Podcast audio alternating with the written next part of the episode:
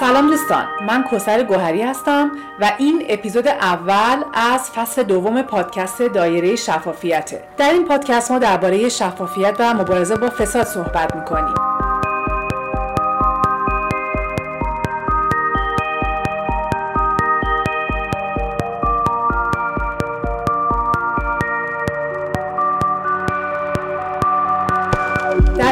فصل دوم پادکست. اینو بگم که فیدبک ها و پیگیری های شما دوستان باعث شد که ما تولید برنامه رو برای پادکست ادامه بدیم. ولی همچنان برای ادامه کارمون به کمک شما دوستان خوب هم احتیاج داریم. اگر بپرسید که چطور می‌تونید کمک کنید پاسخ ما این هست. بهترین راه معرفی این پادکست به دوستانتون هست. به علاوه نوشتن کامنت برای اون و پست کردن دربارهش در رسانه های اجتماعی. این باعث میشه پادکست بیشتر دیده بشه و علاقه مسئله شفافیت و مبارزه با فساد بتونن موضوع پادکست رو دنبال کنن. هیچ چیز ما بیشتر از این کمک نمی‌کنه که شما مخاطبان عزیز در فضای وب به گفتگو درباره پادکست بپردازید.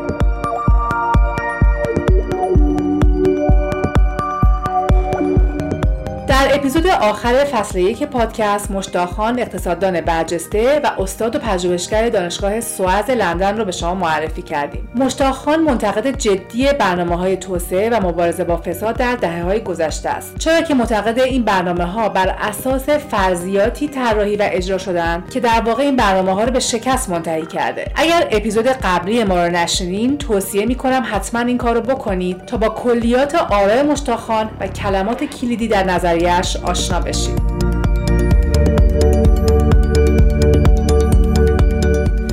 اپیزود با بهنام ذوقی گفتگو کردیم که مشتاخان رو دنبال می‌کنه و تعدادی از مقاله های اون رو هم ترجمه کرده. بهنام ذوقی دانش آموخته رشته مهندسی مکانیک از دانشگاه شهید بهشتیه و از سال 97 به پژوهش در زمینه توسعه مشغوله. آقای ذوقی همچنین کتاب خشونت و نظام های اجتماعی نوشته داگلاس نورث و همکارانش رو به فارسی ترجمه کرده و همچنین مقالات متعددی هم در زمینه توسعه و مبارزه با فساد و دموکراسی نوشته. شما می‌تونید نوشته هایشون رو در مورد نظریات مشتاقخان در سایت مرکز توامنسازی حاکمیت جامعه و همچنین نشریه مشق فردا بخونید.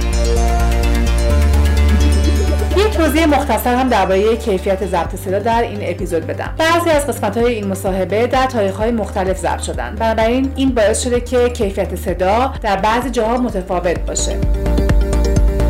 خب با این مقدمه بریم سراغ آقای زوقی و گفتگو درباره مشتاق خان خیلی ممنون آقای زوقی که دعوت ما رو برای صحبت در پادکست دایره شفافیت پذیرفتید. در ابتدا می‌خوام ازتون بپرسم که ما چرا درباره مشتاق خان صحبت می‌کنیم؟ یا به عبارتی اهمیت این آدم در دنیای توسعه و مبارزه با فساد چیه دقیقا؟ یک مسئله که وجود داره اینه که ما انگار توی یک بنبست راهبردی قرار گرفتیم. همه گروه های مختلف سیاسی روشنفکرها یا دانشگرای سیاسی مختلف کشور توی وضعیتی هستن که انگار اون آرمان ها و هدف ها و راهبردهایی که چیده بودن انگار نتونسته به نتیجه برسه و مسیر جایگزینی هم هنوز نتونستن هیچ کدوم مفصل بندی مناسبی از یک مسیر جایگزین نشون بدن. این به چه معناست؟ به طور دقیق تر بخوایم بگیم چه استراتژی جایگزینی که بعضی از جوون های اصولگرا ارائه میدن. مثل اینکه مثلا یک جوون انقلابی باید بیاد با فساد مبارزه بکنه تا کشور بتونه رشد بکنه. این زیاد قانع کننده به نظر نمی‌رسه و امیدوار کننده نیست. همونطور که بالاخره بدنه اصولگرایی هم انگیزه و شور و شوق زیادی به وجود نمیاره. از سوی دیگه ما می‌بینیم مثلا اصلاح طلب ها هم یک مسیر مشخصی رو قبلا داشتن و فکر می‌کردن که این مسیر می‌تونه کشتی این کشور رو به مدار توسعه بندازه. این هم شکست خورده انگار به خاطر موانع و مشکلات که پیش روش بوده یک سری اقداماتی که ما حالا اسمشون رو می‌تونیم بذاریم توی منظومه حکرانی خوب اینا تعریف می‌شدن. مثل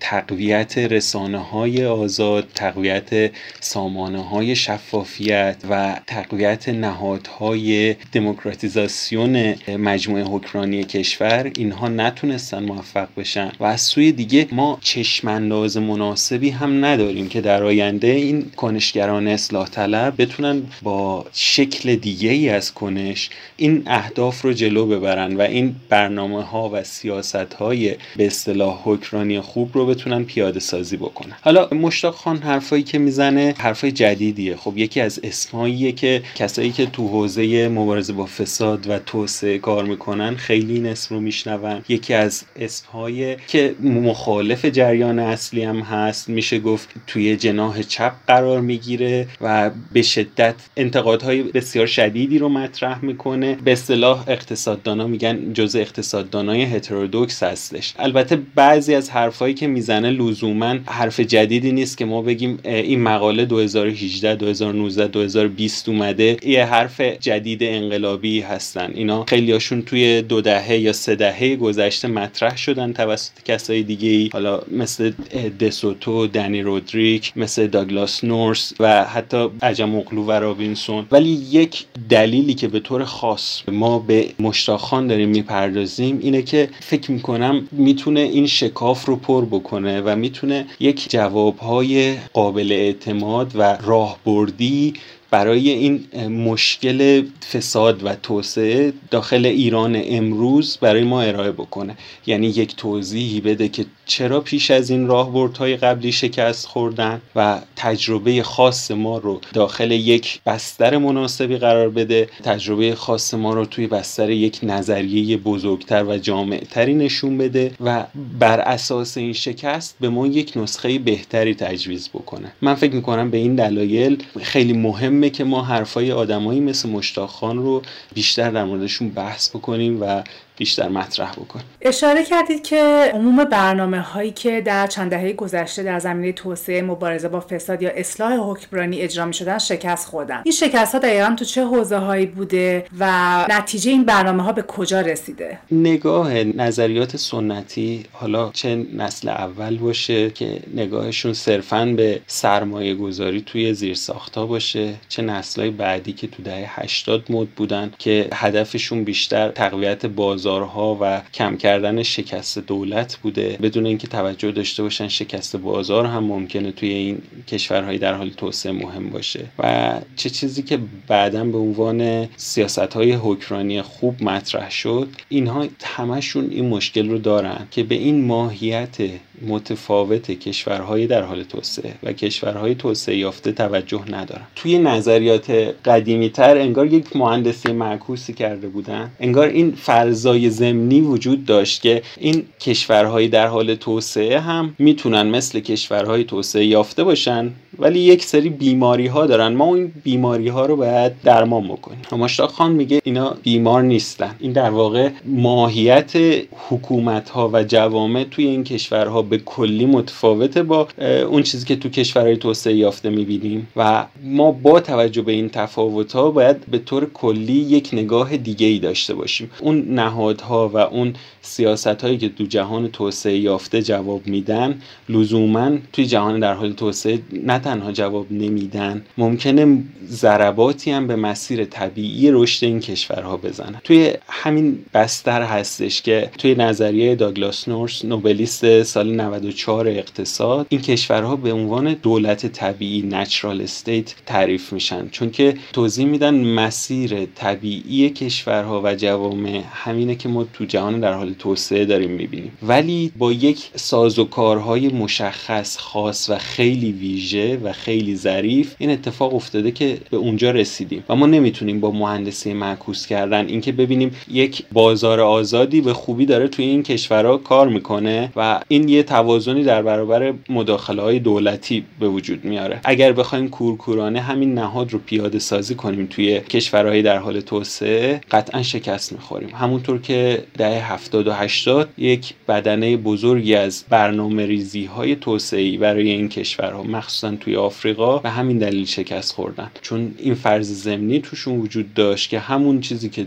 دارن توی آلمان و فرانسه می‌بینن رو می‌تونن پیاده سازی کنن توی این کشورها. که ما تا یه حدودی این مسئله رو تو ایران هم می‌بینیم. بعضی از سیاست گذاری های به اصطلاح تقلیدی ما دچار همین تقدیر شدن. مشتاق در توضیح اینکه چرا ما در کشورهای توسعه یافته قانون مداری یا حکومت قانون داریم ولی این مسئله در کشورهای در حال توسعه ضعیفتره و یا حکومت قانون چندان پا نگرفته این تئوری یا این حرف رو می‌زنه که به علت سازوکار اقتصادی کشورهای توسعه یافته و نیازی که به حکومت قانون داشتن این حکومت قانون شکل گرفته و پابرجا شده. ولی این حالت به خاطر همین سازوکار اقتصادی در کشورهای در حال توسعه چندان پا نگرفته. این مقایسه رو شما چطوری می‌بینید؟ ما توضیح میدیم مشتاق که یکی از تفاوت‌های اساسی این دو نوع از حکومت ها اینه که بخش زیادی از جوامع تو کشورهای در حال توسعه تو بخش غیر رسمی هستن. این بخش غیر رسمی لزوما به معنی فساد نیستش چون اقتصاد این کشورها این ظرفیت رو نداره که یه بخش رسمی بزرگ داشته باشه. بیشتر مردم توی شرکت هایی کار می‌کنن که ثبت نشده اون شرکت ها از مالیات فرار می‌کنن یا کسب و کارهای خود مردم دارن که اینا تحت نظر دولت نیستن. توی این اقتصاد غیر رسمی پیاده سازی قوانین هم معمولا به صورت غیر رسمیه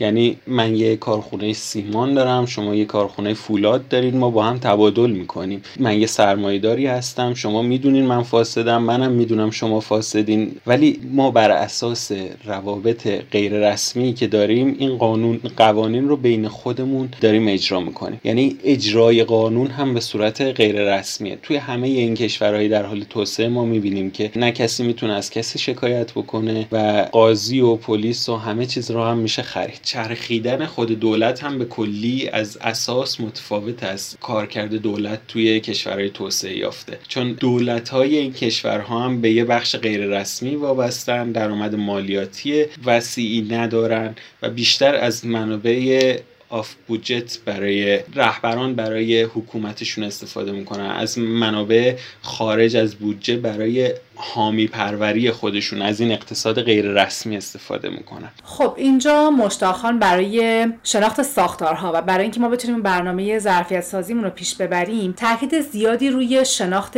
رانت و کارکرد اون توی اون شبکه های اقتصادی می‌کنه و در واقع اون نقشی که رانت بازی می‌کنه در شبکه های حامی پروری. رانت رو برای ما تعریف می‌کنید که چیه و دقیقا چه کارکردی داره؟ بخوایم یه تعریف کلاسیک از رانت بدیم. رانت در واقع همون تفاوت میزانی از هزینه کرد هست که ما برای انجام یه خدمتی یا خرید کالایی می‌خوایم یه هزینه رو بکنیم ولی باید هزینه بیشتری انجام بدیم. این تفاوت این رانته. ما یکم عقبتر میریم. اونجایی که یک شخص دیگه ای به اسم داگلاس نورس که به لحاظ نظری تندگی زیادی به کار مشتاقخان داره توضیح میده که جوامع چجوری به وجود میاد. در واقع عنوان فرعی کتاب سال 2009 داگلاس نورس اینه که یک تفسیر مجددی از کل تاریخ بشر می‌خواد ارائه بده. حالا این تفسیر مجدد اقتصاددانهای نهادگرایی که پایه تحلیلی نورس و مشتاقخان و غیره هستش چیه؟ توضیح میده که در ابتدا جوامع به این شکل کنار هم میان که افراد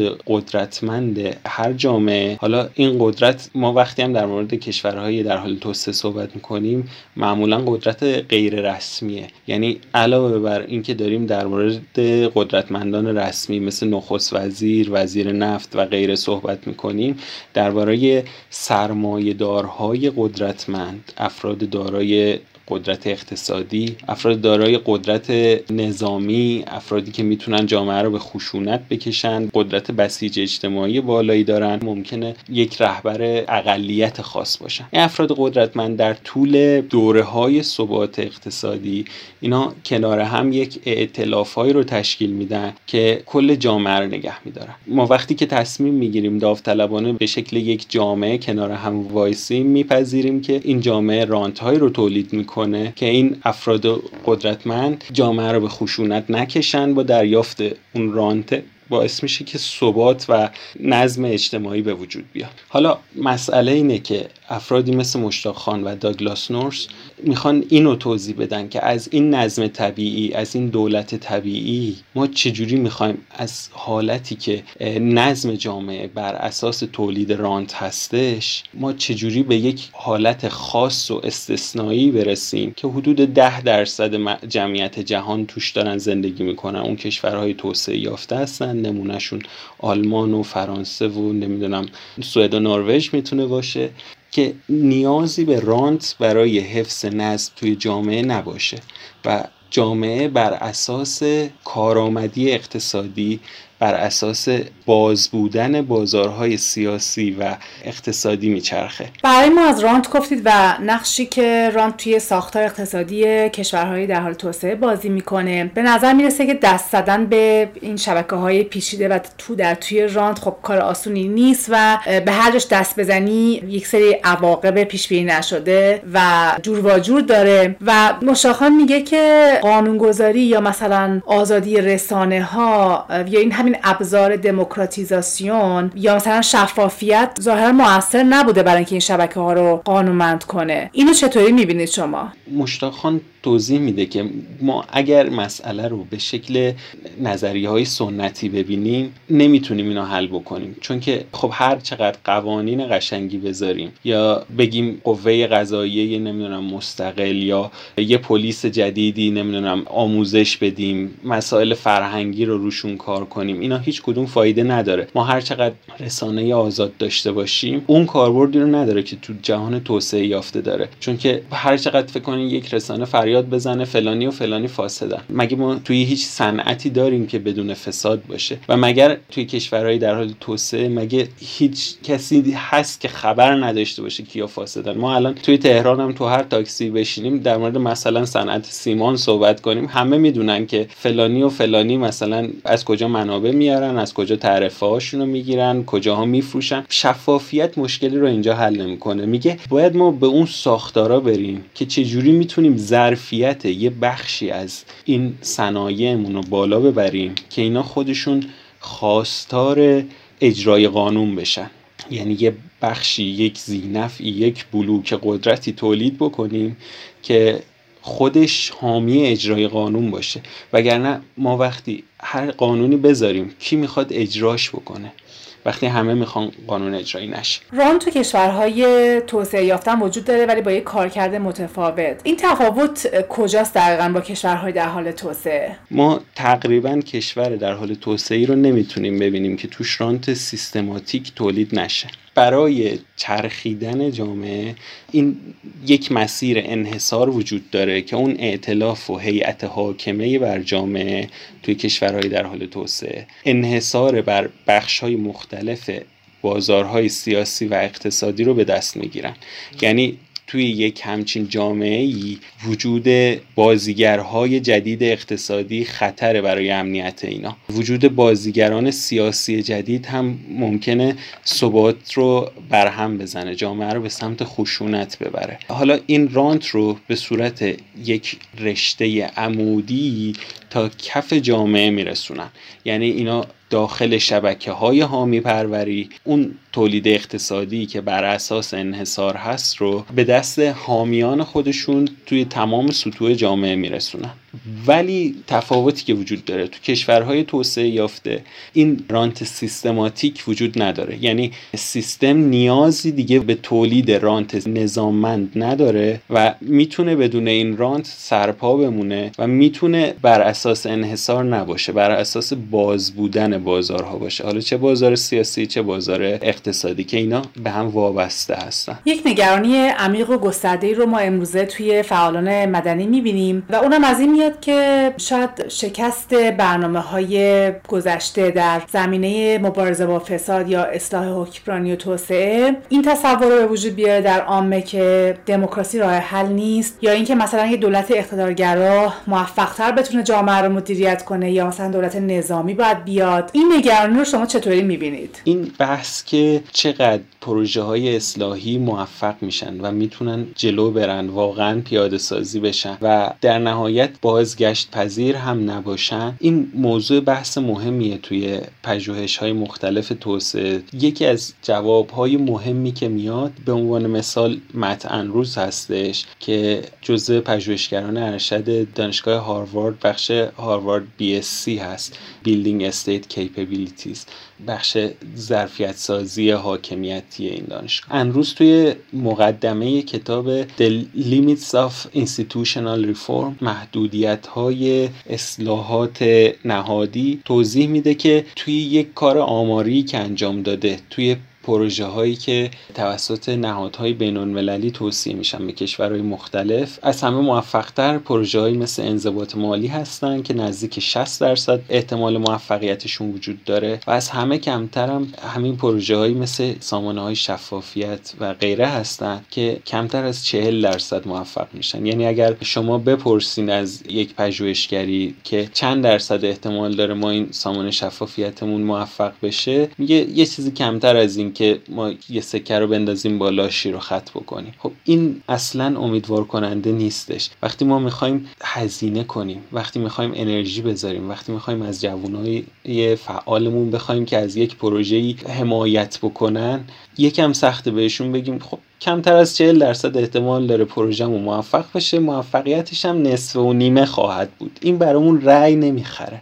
و متاسفانه باعث ناامیدی هایی توی این کشورها میشه این نظریات قدیمی که این اصلا نتیجه توسعه خوبی واسه کشورها نداره. ممکنه که اتفاقا مشتاقان اشاره می‌کنه که این ناامیدی از دموکراسی این ناامیدی از این پروژه های به این شکل اینا پیامدهای بدی داره. یکیش می‌تونه این باشه که مردم فکر کنن که یک نظام اقتدارگرا می‌تونست بهتر به مسائلی مثل فساد رسیدگی کنه. بیایم حالا سر اطلاف سازی من کنجکاوم بدونم که واقعا چطور میشه این اطلاف رو بین نیروهایی که خواستار تغییر هستن نیروهای اصلاحگر و فعالان مدنی چطور میشه بین اینها و فعالان شبکه های رانت این اطلاف ها رو ایجاد کرد؟ طوری که این فعالان شبکه رانت یا اون قدرتمندا خودشون خواستار اجرای قانون بشن و خودشون یه موتور محرکه‌ای بشن که تغییر رو بیارن. یه مقاله‌ای داره جان نای استاد دانشگاه جورج واشنگتن. جان نای میگه وای الیت پرمیت ریفورم عنوان مقاله اینه که چرا نخبگان اجازه میدن که اصلاحی انجام بشه. توی این مقاله خیلی خلاصه یه جنبندی کرده نظر یک سری از اقتصاددانهای های نهادگرا رو. و میگه جایی نخبگان حالا این افراد قدرتمند اجازه میدن که اصلاحات انجام بشه و جایی اصلاحات پایداره و برگشت ناپذیره که به نفع همین هیئت حاکم باشه. خب یه مقدار این با اون احساسات ما اون چیزایی که توی رمان ها می‌خونیم اون چیزایی که بر اساس درک و تجربه شخصیمون می‌بینیم این تناقض شدیدی داره. یه جورایی منو یاد اون شعر برتولت برشت میندازه که میگه به چه امید بسته اید به اینکه گرگ ها خودشون دندون های خودشون بکشن و تحویل شما بدن. اتفاقا انگار اقتصاد دانای نهادگرا دارن همین حرفو می‌زنن. میگن برین با گرگا کار کنین که یه جورایی بیان دندون های خودشون رو بکشن از انحصارهایی که خودشون تو جامعه دارن چشم پوشی کنن بیان با شما همکاری کنن. خب این حرف عجیبه. ولی مشتاق خان ریز به ریز جزئیات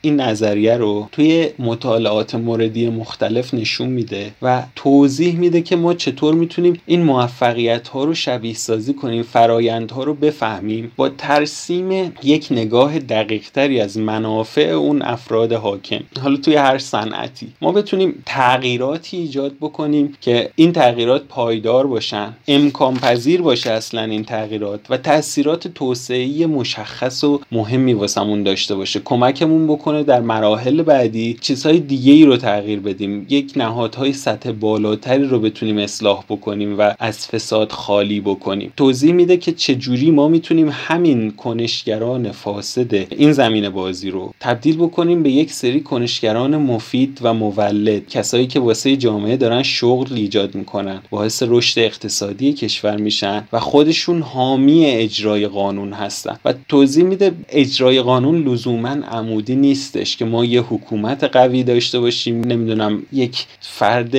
خیرخواهی بالا بالای حکومت داشته باشیم مثل تصویری که از رهبرهای کره جنوبی یا رهبرهای سنگاپور نشون میدن در حال توسعه این کشورها. این نیستش. توضیح میده که بخش عمده ای از اجرای قانون تو کشورهای مختلف اجرای افقی قانون هستش. ما وقتی بتونیم با بازی کردن با تعرفه ها با بازی کردن با قوانین مختلف و امتیازهای مختلف که به بازیگرای مختلف توی هر صنعتی میدیم کمک کنیم که اینا ظرفیت خوبی کسب بکنن و یه شرکت های با ظرفیت بالایی باشن که تمایل داشته باشن. اینا می‌تونن تولیدی داشته باشن با قیمتی پایین تر از تولید همتایان خودشون که احتمالا فساد داشته باشن. و بنابراین به نفعشونه که اون افراد فاسد صنعت رو جلوشون وایسن.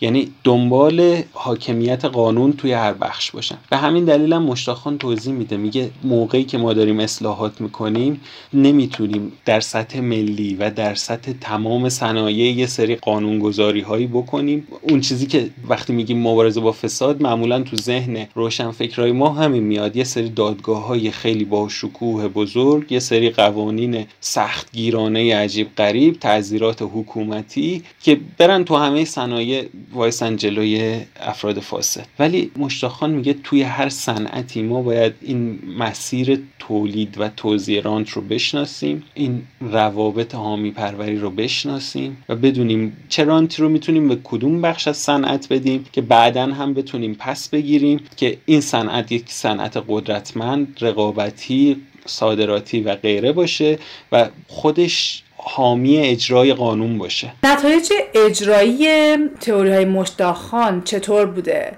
مثالی هست برای ما بزنید. اینجا می‌خواستم یک مثال استفاده بکنم که این نظریه که یک مقدار دور از تصورات اولیه ما و یک مقدار انتظایی به نظر می‌رسه رو روشنتر می‌کنه و تفاوتهایی بین توصیه های این جریان از اقتصاددان ها با جریان اصلی رو روشنتر می‌کنه. و اون پژوهشی هست که مشتاق و همکارانش توی کشور بنگلادش در بخش تولید انرژی برق انجام دادن. خب وقتی وارد این کشور میشن اینا مشاهده می‌کنن که قراردادها به یک تعداد سرمایه گذار وابسته به حکومت و یک مقدار بروکرات های داخل همون بخش داره واگذار میشه با قیمت ها و هزینه های بالاتر شرایط فنی پایین یک سری سوبسید هایی که این افراد دریافت می‌کنن. اینا همش زیان به نفع مردم به بخش عمومی هستش. خب ما نظریات قدیمی و نگاه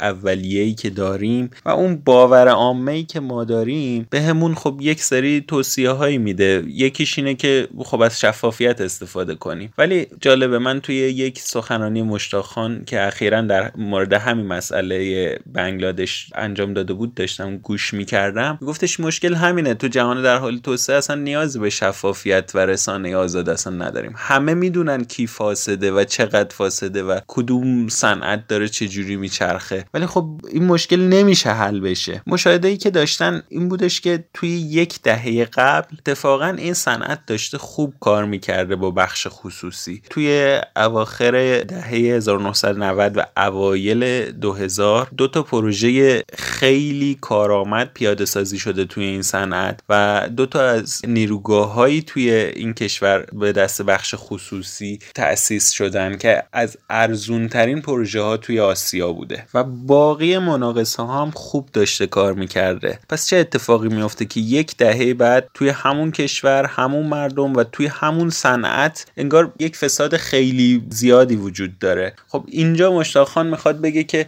نه این کاری به فرهنگ مردم اخلاقی بودنشون نوع آموزششون و غیره نداره. می‌خواد بگه یک ساختاری توی این صنعت عوض شده که اون ساختار موجب ایجاد فساد شده. مشتاق خان توضیح میده اتفاقی که افتاده اینه که 20 سال پیش زمانی که پروژه ها موفق انجام می شدن یک مقدار سوبسیدهای مستقیمی حالا به شکل کرایه زمین و اجاره زمین بود یا دسترسی به فاینانس و تامین مالی با قیمتی یک مقدار ارزون تر از اون چیزی که توی بازار وجود داشت و توسط بانک ها و غیره ارائه می شدن به اینها داده داده می‌شد که معمولا از طرف بانک جهانی و سازمان های بین المللی توسعه این وام ها ارائه می شدن و بخشی هم به صورت سوختی بود که یک مقدار ارزون تر از قیمت بازار توسط دولت به این بخش خصوصی ارائه می شد در نتیجه این صنعت و این بازار ریسک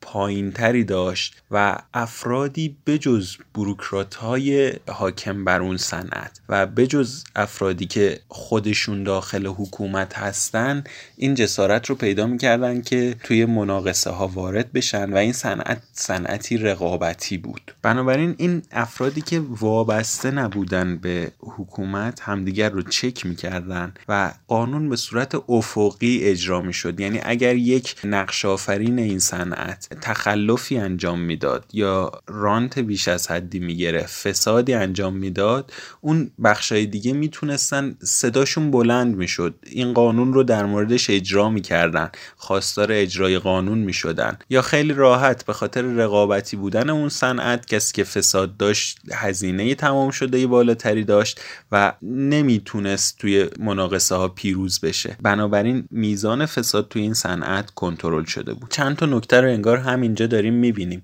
اینکه لزوما اجرای قانون از بالا نیستش. ما یک فشاری رو بر قوه قضاییه ضعیف کشورهای در حال توسعه همیشه می‌بینیم که نمی‌تونه از بالا قوانین رو اجرا می‌کنه. اما شاهد این هستیم که ما می‌تونیم یه بخش زیادی از قوانین رو به طور افقی اجرا بکنیم. اما توی همین بازار دو تا اتفاق میفته که پیامدهای جدی برای این بازار داره. یکی اینکه بانک جهانی به این نتیجه رسید که این بازار اونقدری کارآمد شده و موثر شده که نقش آفرینان خودشون بتونن به طور مستقل فعالیت بکنن و می‌تونن از این بازار سود داشته باشن و نیازی به حمایت ازشون نیست. و این وام های با سود پایین تر بانک جهانی تا یه حدود زیادی برچیده شد. اتفاق دیگه هم که افتاد این بودش که به خاطر یک بحران کمبود برقی که اتفاق میفته قانون جدیدی تصویب میشه توسط دولت و اجازه میده بخشی از پروژه ها به شکل غیر رقابتی واگذار بشن و از اون جایی هم که هزینه سرمایه بالا رفته بود. خب باید نگاه کنیم وقتی ریسک این بازار بالاتر میره نقش آفرینانی که وابسته نیستن کمتر تمایل پیدا می‌کنن توی مناقصه ها شرکت بکنن. بالاخره اون اشخاصی که وابسته به حکومت هستن می‌دونن که می‌تونن طلب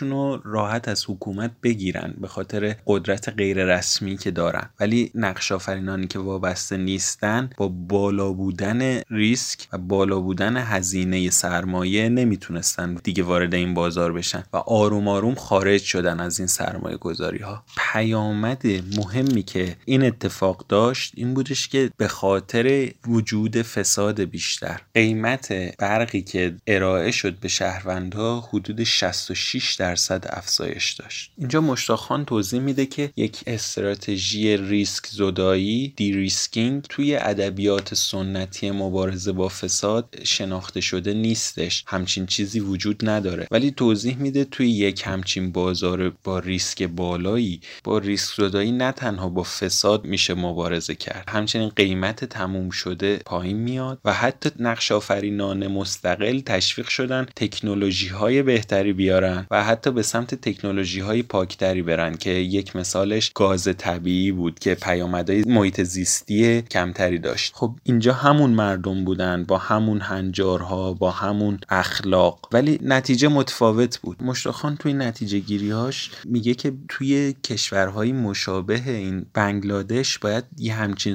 سوبسیدایی رو بیشتر به عنوان یک سرمایه گذاری عمومی با برداشت بالا ببینیم. حتی توی نتایجش یه بخشی اشاره می‌کنه که 5 درصد وقتی سود وام ها کمتر بودش از وام های عادی که بانک ها ارائه می‌دادن 15 درصد توی قیمت تمام شده افت وجود داشت. و خب این خرج اون کالای عمومی که داشت به مردم ارائه می‌شد. مشتاقان توی این پژوهش بین سوبسیدهای مستقیم و غیر مستقیم تمایز قائل میشه و البته اشاره هم می‌کنه مهمه که این سوبسیدها به چه شکلی به چه کسی با چه ساز و کاری ارائه بشه. و این افزایش فساد توی این صنعت و ناشی از این می‌دونه که توی زمان اشتباهی و با ساز و کار اشتباهی این رانت و در واقع سوبسیدی که به شکل رانت به یه بخشی داشته تزریق می شده باز پس گرفته شده و زمان مناسبی نبوده. توی ادبیات جریان اصلی توسعه اینطور تصور میشه معمولا که هر سوبسیدی و هر یارانه ای در نهایت منجر به تولید رانت و تولید فساد میشه. ولی توی این مثال مشخص مشتاخان نشون میده که در واقع با تزریق رانت و افزایش رانت توی یک بخش مشخص ما می‌تونیم اتفاقا فساد رو پایین بیاریم می‌تونیم توسعه به وجود بیاریم و می‌تونیم یک کالای عمومی با قیمت پایین تری به مردم ارائه بدیم. و اتفاقا با حذف یارانه و حذف رانت از اون صنعت ما فسادش رو بالاتر بردیم و کارآمدیش رو پایین آوردیم. ما در واقع با حذف این یارانه ها توی اون صنعت خاص 66 درصد هزینه تمام شده رو بالا بردیم. از تکنولوژی های پایین تری استفاده کردیم و به سمت سوخت های پاک نرفتیم. نظریات و آرای مشتاقخان رو توی بستر ایران چطور می‌بینید؟ این طرز تفکر چطور فهمیده میشه و آیا اقبالی بهش نشون داده میشه. من فکر می‌کنم قبل از اینکه به صورت ایجابی بخوایم یه تجویزی رو ارائه بکنیم یکم مهمه که قبلش به صورت سلبی توضیح بدیم که پاسخ ما چه چیزی نیست. چون روشنفکرا فعالای سیاسی و انواع کنشگران ما یه تفسیری دارن که ما می‌خوایم بگیم این تفسیر اشتباهه و بر اساس اون تجویز غلطی دارن میدن. تفسیرشون از گذشته یه المانهایی از اصلاحات و تغییرات رو تو کشور دیدن که اونا رو نسبت میدن به رشد توسعه یا رفاه عمومی که تو دوره وجود داشته. و بر اساس اون هم برای زمان حال یه راهبردی رو ترسیم می‌کنن. من فکر می‌کنم قبل از اون باید این یه بازبینی بشه تاریخ معاصر ما. چون ممکنه بعضی از این ارتباط های علت و معلولی واقعا اشتباه باشه. و اینکه ما الان داریم یک نظریه رو مطرح می‌کنیم و میگیم این نظریه چه کاربردی برای مملکتمون همین کمک رو می‌تونه بکنه که یه تفسیر درستری از این تجربه داشته باشیم. و به نظر من اون تجویزهایی هم که بر اساس اون تفسیرها میشه معمولا تجویزهای خطرناکی می‌تونه باشه. یکی از این خطرات چیه؟ یکی از این پاسخها که شاید پاسخ ما رو ممکنه باش اشتباه بگیرن یه سری بحث های زمان دولت آقای هاشمی می‌شد در مورد مسیر توسعه چینی که پاسخ ما اصلا شبیه به این نیست و به نظر من یه همچین پاسخی نمی‌تونه کارایی و کاربرد خوبی تو وضعیت فعلی کشور داشته باشه. یک پاسخ دیگه ای که ما داریم میگیم که خیلی هم پاسخ معمولیه که خیلی از کنشگرای ما به این وضعیت دارن اینه که فکر می‌کنن ما در گذشته تلاش هایی کردیم برای تغییر نظام حکمرانیمون که به سمت پاسخگوتر کردن هر کدوم از دستگاه ها بره به سمت شفافیت هر بخش بره به سمت تقویت سودزن ها یا جامعه مدنی به عنوان یک ناظر بره و اینکه موفق نبودیم به این معنا بوده که تو پیاده سازی کمکاری کردیم. حالا اینو معمولا به عامل نسبت میدن دیگه که حالا وزیر ارشاد وقت رئیس جمهور وقت یا مطبوعات وقت چه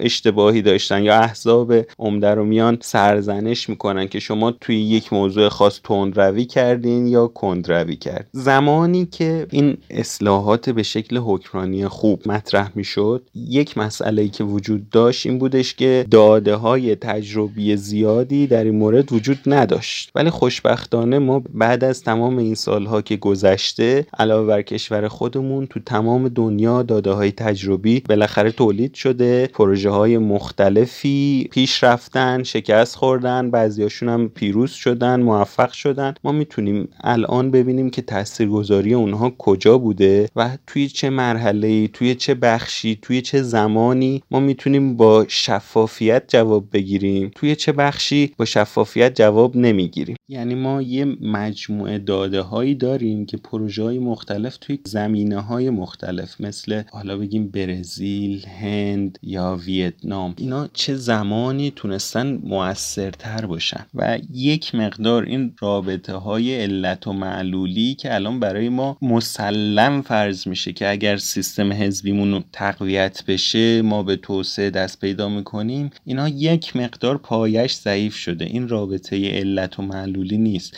حتی اگرم بخوایم رابطه علت و معلولی بر اساس این داده های تجربی برقرار کنیم می‌تونیم بگیم وقتی که رشد اقتصادی به دست اومده امکان و فضای فعالیت حزبی بیشترم به دست اومده. توی یه همچین بستری نظریه مشتاق خان و همکارانش توی مقاله ها و کتاب های مختلف میان این داده ها رو بررسی می‌کنن و نگاه می‌کنن که ما چجوری می‌تونیم زمینه ها رو ایجاد کنیم که به اون سمت بریم. اون زمینه های قبل از تقویت رسانه ها و احزاب و غیره اون کجاست؟ هر وقت ما می‌خوایم یه تغییری ایجاد بدیم توی هر زمینه ای باشه هر بخشی باشه زینفانی وجود دارن که اینا دوست ندارن انجام بشه. حالا ما هر چقدر به هر زبونی بگیم که این کار باعث توسعه کل مملکت میشه. همه مردم ایران می‌تونن از این بهره مند بشن. اون زینف مشخص توی بخش خاص خودش یک کسب و کاری داره و این از بین میره. طبیعتا اجازه نمیده ما یک پروژه تغییر نهادی رو اونجا پیاده سازی کنیم. باید توجه بیشتری به این زینفعا داشته باشیم. ولی حتما باید توجه کنیم که بعضی از این جوابهایی که ما الان به صورت حاضر و آماده و مسلم دست بعضی از کنشگران سیاسیمون داریم اینا بعضیاشون خطرناکه. یعنی وقتی حس می‌کنن باید مقابله مستقیم تر برن. بسیج نیروها و امکانات خیلی شدیدتری بکنن علیه اون صنعتگری که حالا تو هر بخشی یه صنعتگری فاسده این خطرناکه برامون. دقیق ترش توی نظریه توضیح داده شده توی مطالعات موردی زیادی هم دیده شده. این باعث پیشرفت نمیشه. این اتفاقا واکنش های شدیدتری رو به صورت متشکلتر از این صنایع مختلف تحریک می‌کنه. یا یک جواب دیگه هم اینه که خب ما با اینا باید سازش بکنیم باید باهاشون کنار بیایم. جواب این هم نیست. اتفاقا این هم خطرناکه. این جنس مقاومت ها رو ما هم خارج از ایران هم دیدیم. در واقع بسیاری از فعالان مدنی و اونایی که تحول خواه هستن این نگاه رو اینطوری متوجه میشن و اینطوری می‌فهمن و طبیعتا در مقابلش مقاومت هم می‌کنن. یه مثال مشخص بزنم. ما خودمون الان مشکلات زیادی داریم که همه قانونگذارمون فارغ از اینکه از چه حزب و جناهی هستن و انواع کنشگرانی که توی این حوزه کار می‌کنن معترفن که این نیاز به اصلاحات داره. یعنی به عنوان مثال قیمت گذاری صنایع فولاد ما مشکلی داره که این کنشگران رو ایجاد می‌کنه که تا حدودی فساد دارن. ما توی غیر تهاتریمونم همچین مشکلی داریم. از سوی دیگه دستگاه غذا هم می‌بینیم هزینه و بروکراسی و انرژی بالایی رو داره می‌ذاره روی اتفاقا محاکمه کردن همین امثال این افراد که سوء استفاده کردن. انگار این جواب نمیده چون اون زینفعان اینها قدرت بالایی دارن. می‌تونن روی قانونگذارا تاثیر بذارن می‌تونن فرار کنن از مجازات ها و اتفاقا وقتایی هم که مجازات میشن هم دوباره کسی دیگه ای به جاشون رویش می‌کنه. راه حلی که مشتاق خان میده یه نقشه نسبتا عملیاتی تر میده. از اینکه توی این جناح بازی ها ما کدوم زینفعا رو می‌تونیم تقویت بکنیم که بعدا بتونیم یک بخش سالمی داشته باشیم که همونطور که گفتم رقابتی باشه بهرهوریش رو بتونه بالا ببره مالیاتش رو بپردازه و هر کدوم این بخش ها که هر سکتر اقتصادیمون و ما هر بخش اقتصادیمون رو تبدیل به یک بخش سالم و بدون فساد می‌کنیم این کمک می‌کنه که درآمدهای مالیاتی دولت بالا بره و یک مرحله کمک می‌کنه که رئیس دولت های ما احزاب ما اینا کمتر تکیه داشته باشن به اون چیزی که رقابت های جناهی حامی پرورانه هستش. به عنوان مثال می‌تونم به کتاب دکتر عجم اقلو و رابینسون اشاره کنم که سال 2020 منتشر شد و بالاخره بحث های زیادی هم حولش گرفت. خب ما این کتابو که بررسی می‌کنیم می‌بینیم چیز زیادی در مورد شفافیت و احساب توی توسعه کشور نگفت ولی داره در مورد زینفعانی به شکل اصناف یا گروه های قومی و غیره بحث می‌کنه. به عنوان امثال مطالعات موردیشون توی این سالها تو مقاله هاشون هم اومده. یه مورد گذار آفریقای جنوبی رو دارن توضیح میدن و برخلاف اون نظریه های قبلی که بعضی از عناصر تاریخی تاکید داشتن اتفاقا تاکید بیشتر عجم اقلو و رابینسون بر زینفعانی هستند که بالاترین بخش صاحبان صنایع رقابتی و با بهرهوری بالا توی کشور آفریقای جنوبی بودن. که این بخش از سفید پوستا علیه بخش دیگه ای از سرمایه دارای سفید پوست که توی صنایع معدنی و کشاورزی بودند با کنگره و سیاه پوستان اعتلاف می‌کنه همراهی می‌کنه و این گذار رو با خشونت نسبتا کمتری جلو می‌بره و اتفاقا بیشتر تمرکز اینها روی کسب و کارهای سیاست های مربوط به توانمندسازی کسب و کارهای سیاه پوستانه. این روزها به نظر میاد که جامعه تامین کنندگان مالی بزرگ یا حتی اونهایی که پروژه ها رو اجرا می‌کنن بیشتر بیشتر به این نگاه انتقادی دارن توجه می‌کنن و شما حرفایی مثل حرفای مشتاقان و همفکرانشون رو این طرف و اون طرف حالا با یک ادبیات متفاوتی میشنوید. شما فکر می‌کنید ما داریم به کدوم سم میریم؟ آیا اینکه ما از اون رویکردهای گذشته که حکمرانی خوب و اولویت قرار می‌دادن داریم فاصله می‌گیریم و این امر یه جوری اجتناب ناپذیره؟ چطور اینو می‌بینید؟ به طور کلی که ما توی دو دهه اخیر شاهد این بودیم که اقتصاددانهای هترودوکس غیر جریان اصلی سنگر به سنگر دارن جاهایی که قبلا سنگرهای امن جریان اصلی بود رو فتح می‌کنن. به طور مرتب داره تعداد پروژه هایی که بر اساس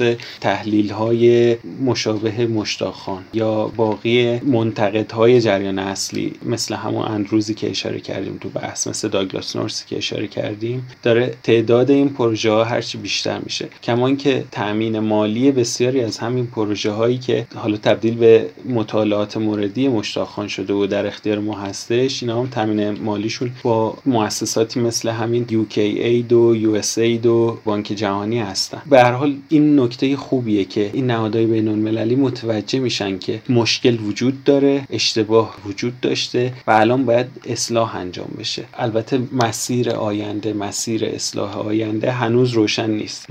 ممکنه که ما میزان اثرگذاری پروژه رو بتونیم بیشتر ببریم. ما آمار مشخصی داریم که هر کدوم از نسل قبلی نظریات و تجویز ها و توصیه هایی که می‌شد چقدر اثرگذاری داشتن و چقدر موثر افتادن. ولی هنوز یه مقدار زوده که بتونیم این نسل جدید منتقدا رو بتونیم ارزیابی دقیق بکنیم که تجویزهایی که کردن چقدر تاثیر گذارن توی یه سخنرانی اخیرش داشتم گوش می‌دادم که مشتاقان میگه دو دهه سه هم شما بیاین این بحث رو امتحان کنین. اگر جواب نداد بندازین تقصیر فرهنگ جوامه بندازین تقصیر اخلاق مردم. ولی فعلا ما داریم تجویزهایی رو امتحان می‌کنیم که مطمئنیم جوابی که می‌گیریم از نسل قبلی بهتره. البته یه نکته رو من روشن بکنم. تمام این بحثا به این معنی نیستش که ما اصلا دنبال سامانه های شفافیت نریم. دنبال داده های باز نریم. اینا تو بعضی از حوزه ها جواب میدن. ما شاهد اون هستیم که تو یک بخشای خاص مثلا شهرداری تهران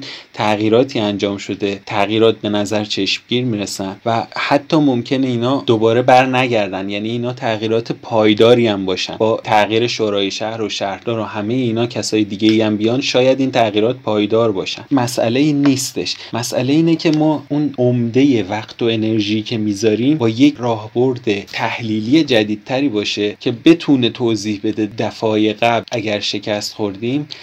الان ما اون انرژی رو جایی بذاریم که اون ناامیدی دوره های قبلی رو برامون به وجود نیاره و بتونیم تاثیرگذارتر و مؤثرتر وارد بشیم. و اما سوال آخر. به نظر شما رویکردهایی مثل رویکرد مشتاقخان که از اصلاحات تدریجی صحبت می‌کنه از اصلاحات خرد و متمرکز روی بخش خاص از اطلاف سازی با بازیگرانی که شاید خیلی مطلوب ما نباشن آیا این رویکرد می‌تونه رای دهنده ها رو پای صندوق رای بیاره؟ آیا می‌تونه اونها رو تشویق کنه که تو انتخابات شرکت کنن. نه تنها ما تمام جهان دچار این پارادوکسه هستیم دچار این مشکل هستیم. البته بعضی از چهره های مرجع و بعضی از کنشگران سیاسی و اجتماعی ما به ضرب تجربه اینو دیدن که با رادیکالیسم سطحی ما به جایی نمی‌رسیم و به این نتیجه رسیدن که توی این بازی بین افراد قدرتمندی که تو بعضی از اوقات ما می‌بینیم تقریبا هم به یه اندازه فاسدن. یعنی بعضی از اخباری که در مورد شورای شهر ما می‌دونیم که تا یه حدودی بخشی از سیستم اوکرانی ماه که یه مقدار دموکراتیکه. و ما می‌بینیم تو بعضی از شهرها ما اخبار بسیار ناامید کننده ای میشنویم و هر دوره هم که تغییر انتخاباتی انجام میشه ما تفاوت زیادی نمی‌بینیم. میگیم خب اینها هم راند داشتن اینها هم فساد انجام دادن و تغییر مثبتی هم انجام ندادن. ولی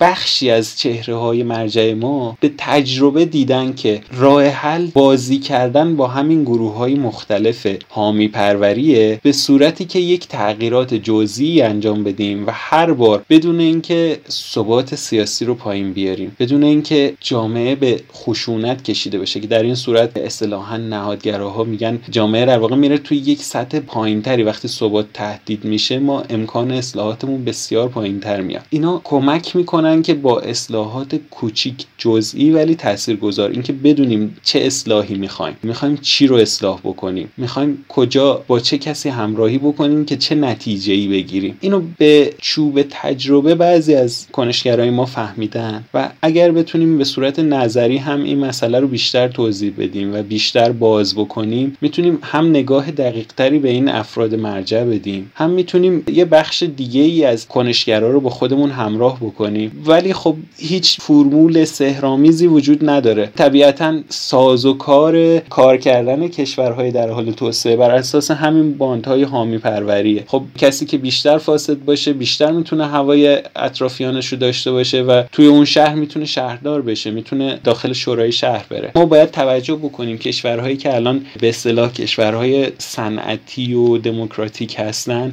اینها هم همین مسیر رو طی کردن ولی توی یه چشم انداز 400 ساله 500 ساله هزار ساله. ما با توجه به علم امروز با توجه به اینکه این ابزار تحلیلی رو داریم شاید بتونیم اون 400 سال رو تبدیل بکنیم به دو دهه. به چهار دهه. البته اصلا این انتظار نمیره که ما یک سری حرف جدید بزنیم یک سری لغات تخصصی جدید رو مطرح بکنیم و این پذیرفته بشه تو جامعه. قطعا همچین چیزی نیستش. ولی می‌تونیم این امید رو داشته باشیم که بحثایی مثل این یک تلنگری باشه که دوستان جوون ما که یک دقدقه ای دارن یه تعلق خاطری دارن به کشور و دوست دارن که واقعا به جای اینکه براشون مسئله مسئله هویتی باشه اصلاح طلب اصولگرا باشه و غیره مسئله ساخت کشور باشه توجهشون جلب بشه که تو نظریه های جدید نه فقط مشتاق خان اما اقسام پژوهشگرای توسعه و کسایی که در مورد مبارزه با فساد حرفای جدید رو میگن در این مورد مطالعه های جدید رو بتونن توضیح بدن به شکلهای مختلف به نسلهای قبلی کنشگرا و بالاخره بزرگترهایی که حوصله ندارن مثل ما انواع اقسام سخنرانی ها و مقاله های جدید رو دنبال بکنن. حتما مقاومت در برابرش وجود خواهد داشت. چه بالاخره کنشگران که چند دهه از زندگیشون رو سر همین گذاشتن که با این دید که به عنوان مثال مطبوعات آزاد کمک می‌کنن که فساد تو کشور کم بشه و مشکلات رشد و به طبع اون مبارزه با فقر و غیره تو کشور حل بشه. چه افراد دیگه ای که توی جناح مقابل هستن اونها هم ممکنه در وهله اول مقاومت داشته باشن در برابر این حرفا. ولی به نظر من ما باید یک مقدار از اون نگاه ایدئولوژیک و احساسی اینکه بالاخره ما هر کدوممون احتمالا یک نگاه اخلاقی داریم به اینکه دموکراسی خواه هستیم احتمالا. ولی باید نگاه کنیم اینکه مردم صرفا یه طبق یه سیستمی بالاترین مدیران سیاسیشون رو بر اساس یک سازوکاری به اسم رأی دادن بخوان انتخاب بکنن این به خودی خود که معنای اخلاقی مشخصی نداره. این خودش یه هدف نیست. ما عاشق خود رأی دادن اسم نوشتن و لیست نوشتن و غیره نیستیم که. ما اینو برای یه هدفی می‌خوایم. برای اینکه فقر رو تو کشور ریشه کن کنیم. برای اینکه فساد وجود نداشته باشه نابرابری کمتر بشه. و ما اتفاقا این رو هم تایید می‌کنیم که در نهایت توی مراحل بعدی توسعه کشورمون تمام این موارد حکمرانی خوب هم موثر هستن. و یک زمانی باید واسه اونها هم ما فعالیت بکنیم وقت بذاریم و انرژی بذاریم. اتفاقا مشتاقان به همین هم اشاره می‌کنه. میگه ما بعضی وقتا به عنوان مثال همین کشور شیلی رو می‌بینیم که سی سال بوده این کشور داشته رشد می‌کرده. اون پایین توی ریشه ها داشته تغییراتی انجام می‌شده. و ما صرفا یک تظاهراتی می‌بینیم تو خیابون بعد می‌بینیم که مقامات سیاسی تصمیمات بزرگی گرفتن. توی اون مراحل بالای توسعه شاید اینها هم مثبت باشن. ولی ما به رغم اینکه احترام می‌ذاریم به اون نگاه اخلاقی و به رغم اینکه تایید می‌کنیم توی طولانی مدت اینها هدف گذاری های مثبتی هستن همشون ولی ما میگیم یک مقدار حساب شده تر باید این انرژیمون رو بذاریم. توی حوزه هایی که بتونیم جواب بهتری هم بگیریم. توی حوزه هایی که بتونیم زمینه اون فعالیت های که بعدا به شکل شفافیت و غیره در میان اون زمینه هاش فراهم بشه. و بدون این ممکنه صرفا به ناامیدی بیشتر منجر بشه و این شروع کاره. داره نجم مقلو و رابینسون کتاب جدیدشون رو تو سال گذشته با این شروع می‌کنن. ترس سوریه شدن و نمونه های مختلفی نشون میدن از کشورهای مختلف که خیلی هاشون توی اون چیزی که ما بعدا به عنوان بهار عربی شناختیم جوونا با انگیزه ها و اغراض خوب تصمیم گرفتن که برای مبارزه با فساد توی کشورشون برای مبارزه با بیکاری و غیره تغییراتی انجام بدن. ولی یه اصطلاحی هست میگن جاده جهنم با اقراض و هدفهای خوب سنگفرش شده و واقعا چیزی که الان از سوریه باقی مونده مناسب و مطلوب هیچ کدوم ما نیستش. ولی من امیدوارم که اینو به این معنی هم نگیریم که هیچ کنشگری نکنیم که از ترس سوریه شدن. این خودش اصلا به این معنی نیستش. ما از ترس سوریه شدن باید مسیرهای بهتر و پیشرفته تر و کارآمدتری رو امتحان کنیم. به جای صرف واکنش های احساسی یا صرف واکنش هایی که ممکنه اتفاقا از وجدان ما بیان ولی جواب خوبی ندن.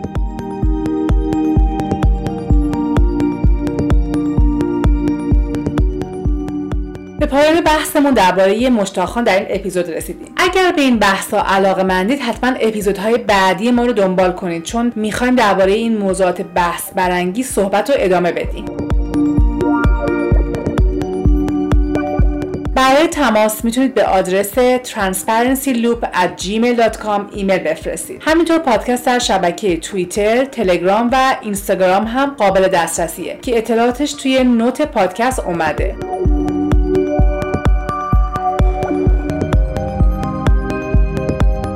در آخر پادکست رو با نقل قول جالبی که از یک گوینده ناشناس شنیدم به پایان می‌برم که گفته در واقع این جهل ما درباره فساده که به مفسدین قدرت میده.